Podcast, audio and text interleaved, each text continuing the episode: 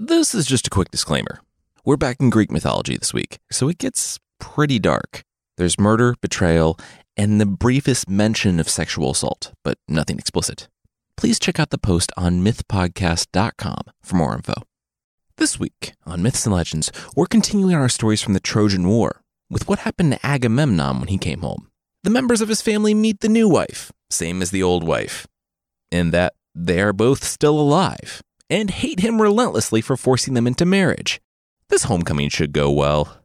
For the creature this week, the solution might actually be worse than the problem. And that's saying something, because the problem is a man eating ox horse who is as creative as he is gross.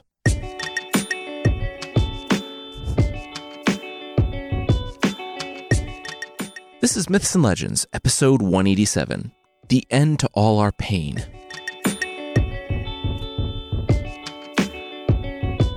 This is a podcast where I tell stories from mythology and folklore. Some are incredibly popular stories you'd think you know, but with surprising origins. Others are stories that might be new to you, but are definitely worth a listen. Previously on the podcast, the Greeks won the Trojan War. Yay! And murdered slash burned slash enslaved an entire city. Not so yay. We'll be focusing on Agamemnon this week and what happened for him. If you don't remember, he was the commander in chief of the Greek forces, the king of kings who butted heads with Achilles. Well, he conquered Troy and captured Cassandra, one of the daughters of Priam, the guess now former king of Troy. The story calls her a concubine, though that's not really the right term.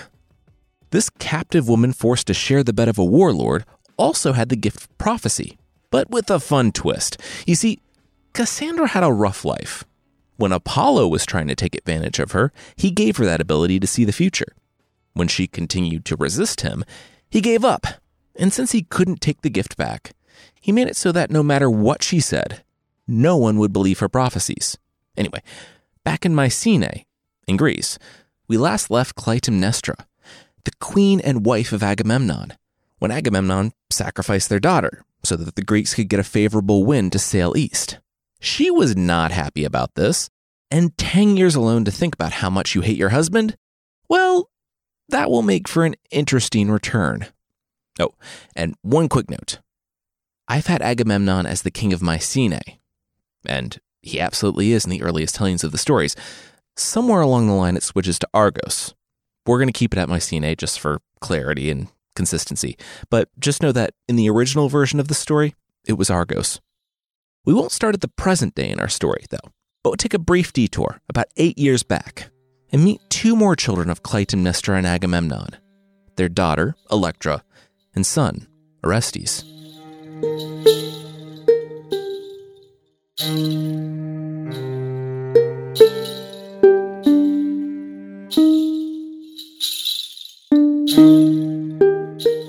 Electra didn't have time to weep. Their sister was dead. Clytemnestra had taken their older sister, Iphigenia, east, and word came back that she had been murdered by their parents, sacrificed so that they could make the wind blow. Now, there was another visitor in Mycenae, their mother's lover. The man Agamemnon had deposed when he took back his father's throne. Electra was barely older than 12, but she knew what came next. The man had been watching the toddler, Agamemnon's only son and heir. If things went poorly in Troy, then Orestes would be king. That is, unless something happened to him. Electra had grown up in the palace. She knew its hidden places, she heard all of its whispers. Unless she did something, Orestes wouldn't live to see his third birthday. That night, after the nurse had put them to bed, she rose she pulled her pack from underneath her bed and found her cloak.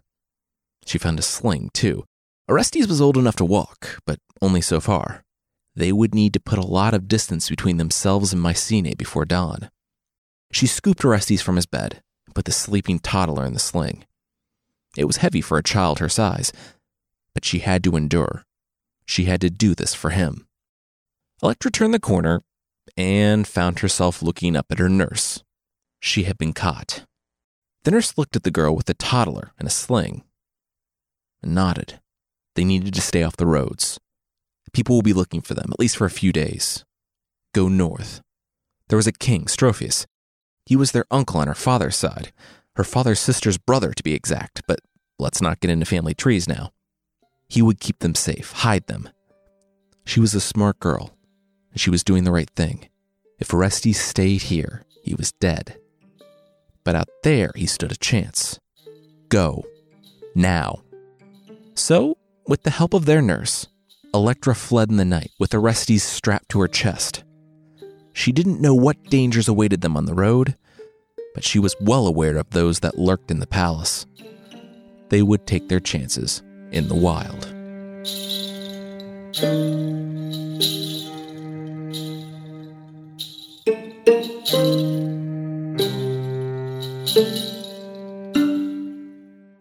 Nearly 10 years later, some watched the land, others the sea. For the watcher that crouched on the roof of Agamemnon's palace in Mycenae, there was only one thing he watched the beacons. The last in a long chain of beacons that had been placed between Greece and Troy.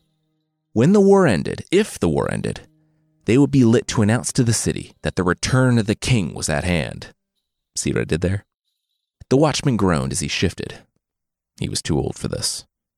They were all too old for this. They were all that was left, though. Them and the children. Everyone else had gone to war. The watchman didn't hold out hope. You couldn't light beacons if you were dead. And 10 years on, was there really any other outcome? The watchman could dream, though, because with Agamemnon gone, she was in charge. Something had changed in her when she returned from Aulis. She returned without Iphigenia, her daughter, and it was only later that the people learned the truth. Agamemnon had sacrificed her to get a favorable wind so the Greeks could sail to Troy. Things changed quickly after that. It was a bloodless coup. Agamemnon had left a steward in charge, of course, and the man wasn't stupid, just not as smart as Clytemnestra, a princess of Sparta, queen of Mycenae. She moved quickly and paid off the guards in the city, and then made overtures to the nobles and their men. Before the steward even knew what was happening, Clytemnestra was in control. And that's why the watchman sat up at night. That's why he watched the beacons, partially because it was his job, but partially because it gave him hope. If they still paid him to do this, then there was hope that his rapist, war criminal king was coming home to save them from this ugh, powerful, capable female ruler. If he hadn't been watching, he might have thought of it as a star, but after over a year on the roof, he knew all the stars. Somewhere, off in the darkened hills, a twinkling began. He sat up. He dared to hope. Then, another. Finally, shouts came from the watchtower closest to Mycenae. The blaze went up. The beacons were lit.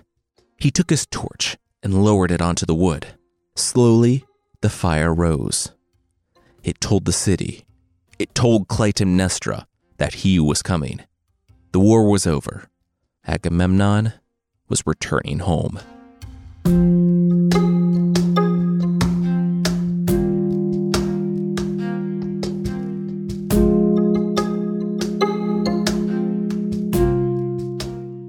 Torches. Torches around the city were alight. A cry went up from the street. Aegisthus roused from sleep, but Clytemnestra put her hand on his chest and kissed his shoulder, telling him to go back to sleep. It was nothing. He rolled over, and Clytemnestra rose from bed, wrapping herself and going to the window. The wind blew, the sea churned. The sea that was carrying her husband home. They both had stayed that day. They both stayed to watch her die, their daughter. She submitted to stop a battle among the warriors, to secure safe passage for Greece. She was stoic in her choice, but Clytemnestra, held back by her husband's warriors, would never forget the look in her eye as death came for her. She would never forgive Agamemnon for that. That day was the first day of the rest of her life. From that moment on, she realized that no one but her, Not even the man she married, her king, would look out for her best interest. She returned home quickly and consumed the steward. Mycenae was hers. Then Aegisthus arrived. He was Agamemnon's cousin, the man who Agamemnon and Menelaus had driven from the city when they married into the Spartan royal family and came back with an army. He arrived finding not a steward who would warily keep him under house arrest, but a queen who would invite him into her bed. She didn't try to hide it. She was certain Agamemnon wasn't trying to hide his. Still, no one talked about it in her presence. That was true power. That The people who hated you had to smile to your face. The shouts in the streets, though, he was returning. Agamemnon was coming home. He was coming back to take what was his. Clytemnestra smiled. But what he thought was his wasn't his anymore. The kingdom, the throne, they were hers. He had taken so much from her. That all ended the day he had Iphigenia murdered. He would never take anything else. Yes, he was returning, but he had sent word ahead. He was coming home, but she would be ready.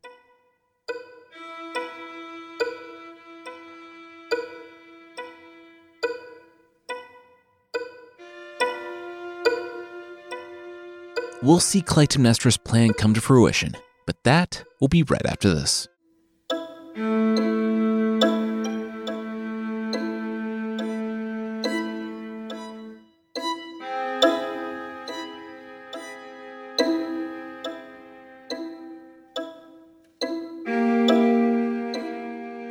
Fire.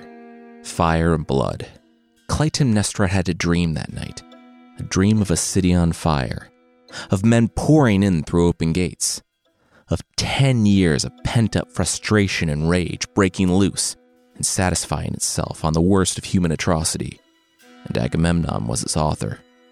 She smiled as she told the leaders of the city the next day, first of the beacons and then the dream. Their king was coming home the relief was palpable. The men, the play says, were moved to tears. She smiled. The Greeks near Troy were sleeping their first good night in years, dividing the spoils in the houses of their enemies. She just hoped they stayed away from the city gods, that they honored what needed to be honored, lest they meet with misfortune on their return.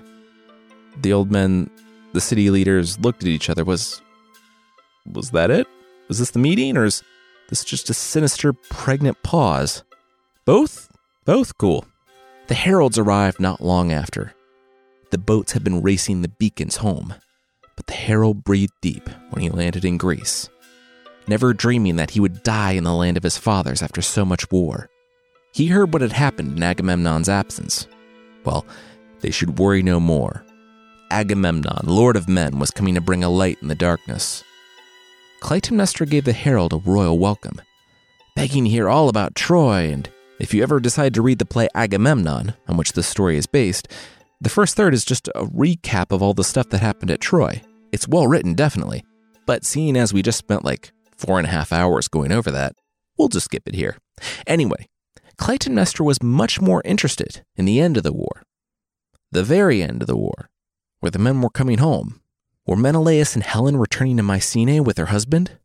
The herald hung his head. Menelaus. He and Helen were feared lost, along with all of the Spartan ships. After they left Troy, a massive storm hit the ships returning home to Greece. Agamemnon sailed through, but when the storm cleared days later, Menelaus, Odysseus, Diomedes, and others were gone. Clytemnestra was too good at this to smile. She said that she would pray for her brother in law, the king of Sparta. Ah, so sad. Agamemnon was so much safer with his brother around. Then, shouts went up from the outskirts of the city. Clytemnestra only beamed and wept for joy. Her husband and her king was home.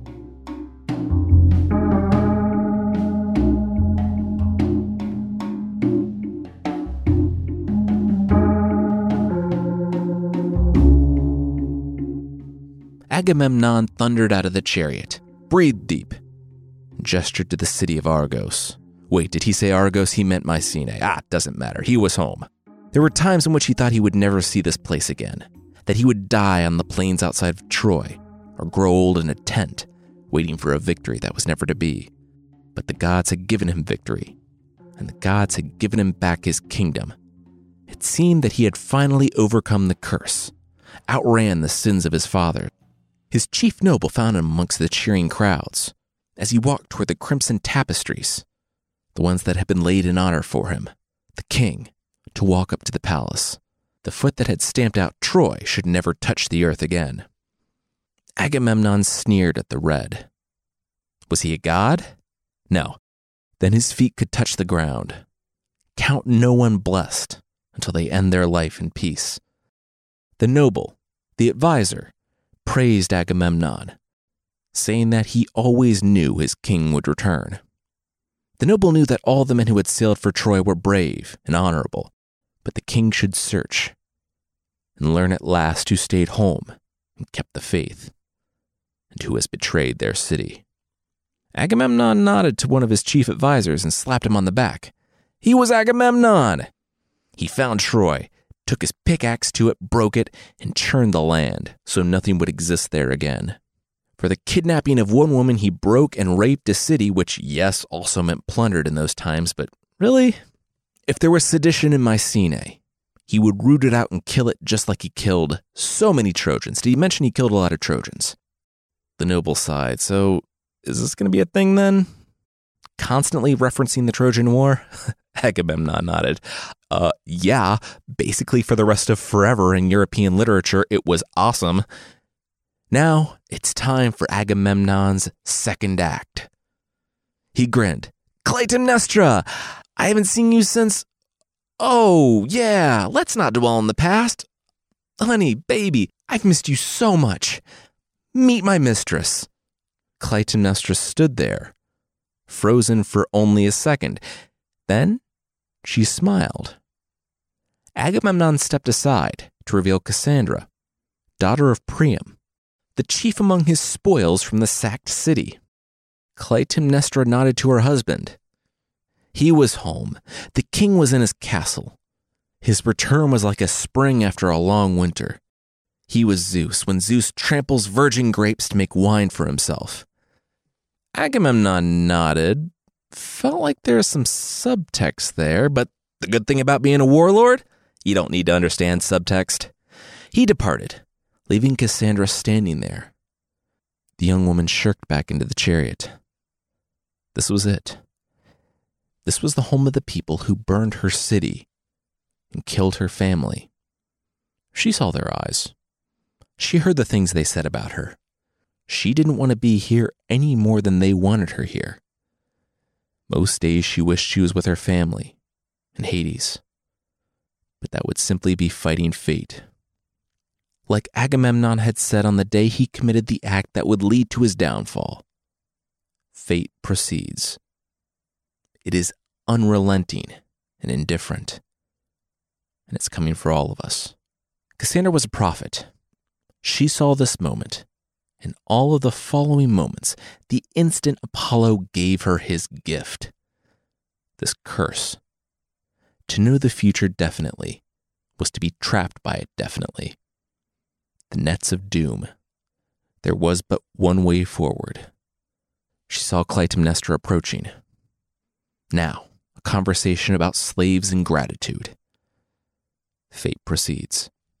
She turned, and Clytemnestra strode over to Cassandra. In Cassandra's youth, when she still saw things imperfectly, this conversation had confused her. She was informed that she was a slave, she was the daughter of a king. How could she be a slave? But the queen said that she was the slave of a great man. She would be treated with all the honor custom provides. Cassandra was in this moment, and every moment before and after. Queen said was saying was going to say that Cassandra was a filly fresh caught. She must learn to take the bridle before she works herself up to the point that she dies. She dies. The house, the palace, it was here. Cassandra was here, All these years, she told herself she was okay with this. Everyone died. This was how she died.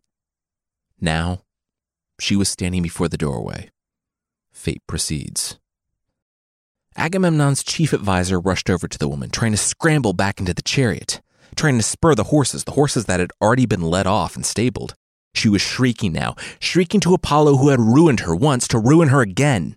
This house hates the gods. It was an echoing womb of guilt.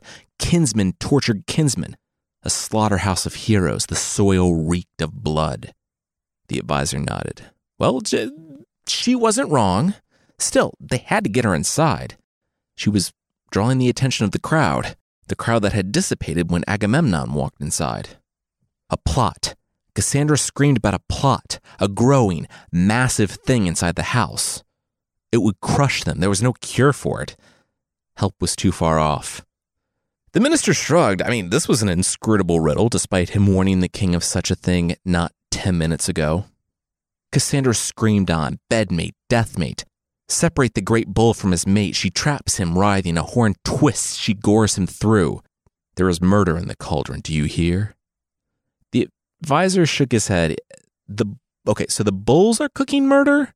Are they still in bed? I I'm not following. Just then, Cassandra became still. She looked up at the house, at the palace, the Furies. They cling to this place. They feed on generations. They sing the song of a man trampling his brother's bed, of another eating his own children. The advisor swallowed. She was born in another land. How did she know these things? Only a few knew the curse of the house of Atreus. She said that she wrestled with gods and resisted. She won and lost. Now, here she was, a prophet no one believed. I believe you, the advisor replied, and stepped forward. Cassandra looked at him. You will see Agamemnon dead, murdered in his own house, she said, and then waited. I don't believe you. The advisor shook his head. Cassandra nodded. That's what she thought. She tried to tell Troy, too. They spat on her in the streets, calling her a witch screeching at her to starve for bread in hell. They didn't believe her. They didn't want to believe her. At the end of the day, was there any difference? She took a deep breath and she approached the doors. It was a slaughterhouse. It breathed murder. The only solace she could take was that, woman for woman, she would be avenged. She had seen that far past herself. Fortune was like that. When all was well, a shadow could overturn it. The stroke of a wet sponge, and the picture is blotted out. So, too, are the fates of people. Cassandra went through the door.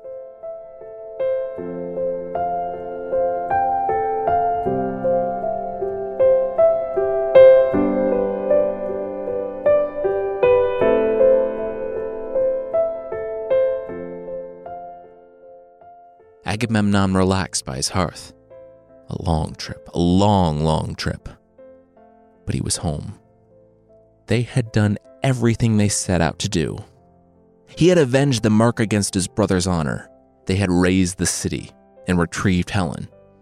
And he came home. His name would live on forever because of this. He breathed a long, contented breath of someone who could finally rest. Agamemnon never saw the blow that would kill him. Clytemnestra was standing behind him, arms around her husband. He glanced around his shoulder. Where was Cassandra? She stepped back and sighed. She said that this was for Iphigenia. Agamemnon cocked an eyebrow and started to turn around. Iphigenia? He didn't hear the dagger, the one that slipped in behind him. He didn't even feel it, not fully at first. He simply looked down at the dagger sticking out of his chest. His own blood seemingly caught unaware. It was a few seconds before it started soaking through his tunic. She was our daughter, our child, and you killed her. She was little more than an animal to you, and for what? To charm the winds of Thrace, you could leave me for a decade to fight your pointless war? You should have been hunted down for your crime. Yet you're praised. Well, here's my sacrifice. She stabbed him again, and then waited for him to stagger and turn around. She wanted to watch this. She had been waiting for years to watch this. Agamemnon gasped, or tried to gasp. The dagger had likely found his lungs if it had missed his heart. His robe was crimson now. He tried to grapple with the brutal irony of all this. He spent 10 years fighting. He had been overwhelmed and outnumbered. He had weathered the rage of Achilles, and yet it was here, in his own home, that death finally came for him. He turned and looked at his wife. There was still enough fight left in him for one more thing. She stepped back, and he felt the sheet wrap around his neck. The one held by the man who had taken his place. Aegisthus. Clytemnestra picked up the knife. One final blow. Agamemnon screamed out as this one found his heart. And the great king, the breaker of Troy, died. Footsteps came in from another room, and Clytemnestra turned. Was it done? The warrior nodded and stepped aside, revealing another, carrying the body of Cassandra. Clytemnestra waved to Aegisthus. Pick him up. Get them both outside. Here they come. Upon hearing the cries of the king, the warriors met Clytemnestra and her lover outside. They stood frozen by what they saw. What have you done? the lead noble asked. Clytemnestra looked around her. To her own men, armed and ready for a fight. She, wait, was that rhetorical? The king was dead from multiple stab wounds. She was covered in his blood and holding a knife. I mean, really? So you confess, the nobles said, and nodded to the armed men at their side. Clytemnestra's own men stepped forward. I confess, here is my husband made a corpse. I'm not some desperate woman. My heart is steel. I did it with my own hand. Justice for Iphigenia has been done. The nobles shifted awkwardly. Yeah, where were the charges against him for human sacrifice? Didn't the law demand that you banish him for what he did to his own daughter? Like, yeah, Greek mythology is dark, but even we draw the line at human sacrifice most times. He murdered his own child, and you all clap for him because he burned a city to the ground on the edge of the world. So go ahead, charge me, threaten me. I'll meet you blow for blow. And if I fall, the throne is yours. If God decrees the reverse, late as it is, old men, you'll learn your place. She said that word had come that Menelaus' ship had been lost. The curse of the house of Atreus was over drained to the lees. Just the step forward. Mycenae was his again. The old men laughed. The people would never follow him and Clytemnestra. Aegisthus said that the people would follow whoever they told them to follow. And the nobles, well, they would learn how chains and hunger could be used to change minds. The more they fought, the more they would suffer. The nobles picked up their walking sticks and ordered their own warriors forward. But they stayed where they were. Clytemnestra nodded. Yep, they were hers too. You see, when they left for Troy, what these men were five, eight years old, Clytemnestra was the only royalty they ever knew. She was all they were loyal to, not some king. The nobles advanced, though, saying that they would fight to the last man for their king. Clytemnestra stepped into the group that was to become a massacre. Addressing the fathers of Mycenae, she said, striking a more conciliatory tone. They spat curses, telling Clytemnestra and Aegisthus, and Aegisthus to get their fill while they could. Orestes would return. Aegisthus laughed and relaxed his weapon. Oh, okay, yeah, they didn't have a leg to stand on, did they? If they were rallying behind what a, what would he be now? 13 years old? A 13 year old coming back from the dead and being their champion. He and Electra had been found almost a decade ago, mauled beyond recognition not a day from the city. By their own nurse, too. Too bad, too. He would have made a great king. Bummer. Clytemnestra put her arms around Aegisthus. Let them howl. They're just impotent old men. You and I have the power now. We will set this house in order, once and for all. With that, Clytemnestra took Aegisthus's hand, and the two simply walked away from the shocked nobles, shutting the door of the palace behind them. The nobles shouted curses at them. This wasn't over. But it pretty clearly was. Clytemnestra was right. She and Aegisthus, they had the power now. The old men could howl. They could sing songs of a rightful king returning to Mycenae to avenge his father and strike down the evil queen. But no king was coming. They were alone. And Clytemnestra was in control.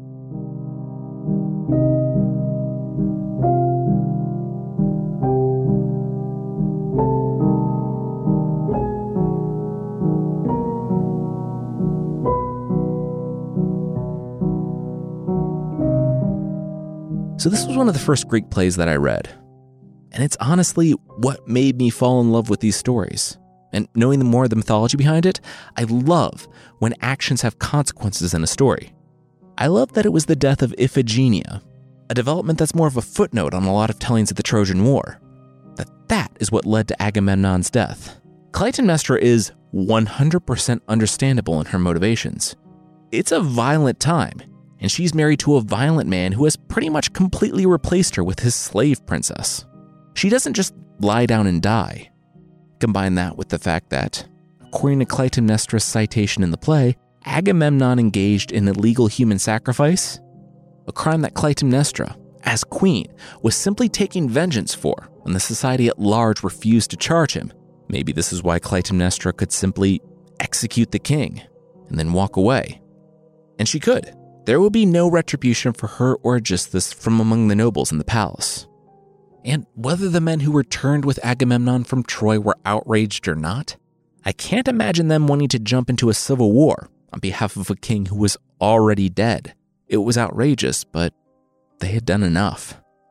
They had seen enough. If Clytemnestra and Aegisthus wanted a chair, they could have it as long as the people were allowed to live out their lives in peace for the first time in a generation. They didn't care who sat on the throne. Also, Clytemnestra and Aegisthus controlled the army. And even though Clytemnestra seems calm and calculating, Aegisthus seems thoroughly unhinged in this play, and I would not put it past him to silent dissent with the sword. Still, they might be under the impression that they had thought of everything, but they were wrong.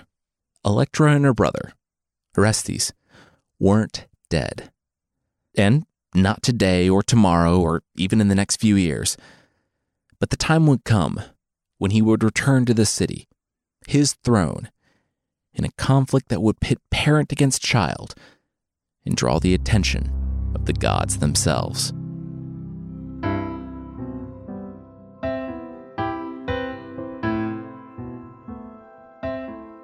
The creature this time is the Songomby from Madagascar. The Songomby is a carnivorous ox horse hybrid. And if you're thinking, well, that's not cool, seeing as those animals are really strong and usually not carnivorous unless you're Hercules on a road trip, well, they're also apparently addicted to human flesh. It tries to wing you over with its spots and its long, dopey ears that get in its way when it runs, but don't let it fool you, it just wants its next fix. Thought to have been brought to Madagascar by travelers, the human flesh addicted superhorse will chase you through the forest, if you manage to avoid this incredibly fast creature, one that's so fast that it said that it catches its prey, quote, instantly, if you manage to avoid it, the only way to stay away is by climbing a tree. You might think, hey, horse oxen can't climb trees. And you'd be right. I hope you're patient though, because the Songomby is. It'll wait, and then it won't. I don't know how long it takes for a carnivorous horse oxen to lose patience, but boy does it lose patience. It knows that it can't take that tree down. and seeing as it has cloven hooves, it can't pick up anything to throw at you, but it does have something else. The Songomby will proceed to urinate up the tree, soaking its victim in an attempt to either get them to slip or decide that being a meal for the Songomby is preferable to any more urine.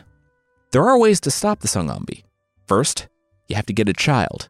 Then, get a pot with breathing holes and a locking lid because that child is not going to want to stay in there. Then, take some string and dangle that child that's trapped in a pot over the mouth of a cave where the Songomby is thought to live. The very real cries of the terrified child will draw the creature out of the cave, so you can fight it. Yes, this horrifying remedy that's actually put out as a way to lure the Songomby ends with you fighting it. A monster weighing a few thousand pounds addicted to human flesh.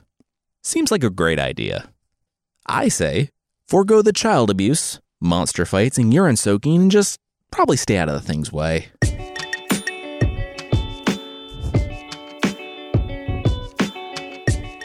That's it for this week. Myths and Legends is by Jason and Carissa Weiser. Our theme song is by the band Broke for Free, and the Creature of the Week music is by Steve Combs. There are links to even more music in the show notes. I want to say thanks again to SimpliSafe for sponsoring us this week. SimpliSafe is the home security for right now, when feeling safe at home has never been more important. SimpliSafe was designed to be easy to use while protecting your whole home 24 7, starting at 50 cents a day. Order online easily, open the box, place the sensors, plug it in, and your home is protected around the clock. And no technician has to come to your house. Head to simplisafe.com slash legends and get free shipping and the 60-day money-back guarantee. That's simplisafe.com slash legends. All right, thank you so much for listening, and I'll see you next time.